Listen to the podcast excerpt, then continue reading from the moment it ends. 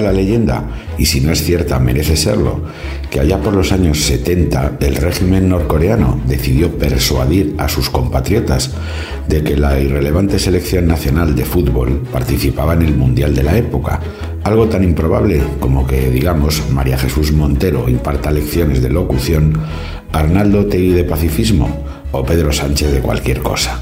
Lo hizo programando en televisión un partido enlatado contra un rival lo suficientemente menor como para que la colección de tuercebotas que representaba al régimen pudiera vencer, incluso con holgura. Supieran o no los norcoreanos la trampa, vivieron el espectáculo, pues con la misma pasión que nosotros aquel célebre España-Malta de 1983, conservado en la memoria colectiva, en la misma vitrina gloriosa de la final del Mundial que ganamos con el gol de Iniesta y las paradas de Casillas. España tiene un gobierno que con métodos algo menos burdos y medios más sutiles despliega la misma propaganda norcoreana para reescribir la realidad y decirle a la gente que eso que ven con sus propios ojos y sufren en sus propios riñones no es verdad frente al universo paralelo difundido en las televisiones de cabecera. Los datos objetivos y la siniestra cocina artesanista que ya lo prina todo demuestran que tenemos el peor paro de Europa, la mayor pérdida de poder adquisitivo, los daños educativos más estructurales y los índices de pobreza más calamitosos de Occidente, entre otros estragos. Todo ello construye un país que se ha hipotecado para décadas con el único objeto de simular, durante los años de Sánchez, una falsa apariencia de bienestar social, epicentro de un proyecto asistencial y clientelar que sustituye la aspiración de ser todos libres e iguales por la imposición de tener el mayor número de borregos y dependientes. El gran negocio de un proyecto populista es la pobreza y la ignorancia, que son la fábrica de sus electores, lo que explica la apuesta de Sánchez por hacer crecer las cifras de ambos a ser posible combinados.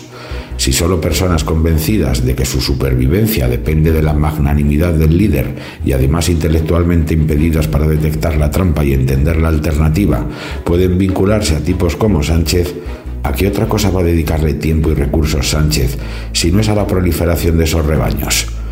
El resto lo hacen la propaganda y misericordia en una España cuyas televisiones oscilan entre la inoculación de sanchina en vena y el ocio ovino para mantenernos tontos, engañados y entretenidos, y el neolenguaje orwelliano capaz de envolver las peores ideas y los más dañinos efectos en una capa de luz aparentemente inmaculada.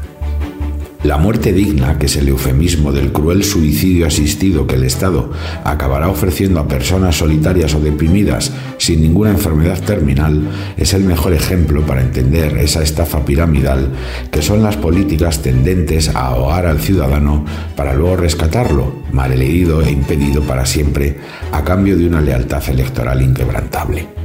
Ahora Yolanda Díaz, fabricante de parados de alma stalinista, ha presentado en sociedad otro adefesio insoportable, las tarjetas monedero, que es la manera fina de reconocer que en España vuelve a haber cartillas de racionamiento, pero con diseños bonitos.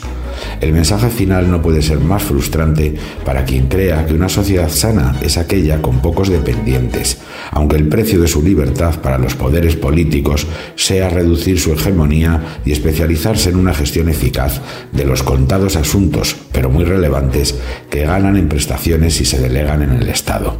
Justicia, seguridad, defensa, sanidad y educación, si no es en régimen de exclusividad, y una hacienda razonable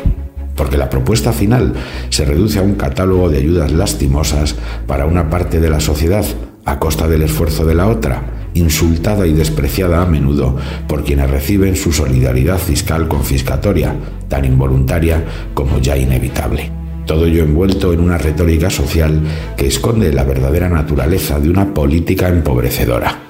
convertir en víctima al mayor número posible de personas, hacerlas creer que no son responsables de nada, castrar el apetito natural del ser humano por la prosperidad y el esfuerzo y salvarlas luego a duras penas a cambio de que vendan su alma al diablo. Sea usted pobre y tonto, pero vóteme, que ya me encargo yo de mantener sus constantes vitales lo justo para que nos salga bien el negocio.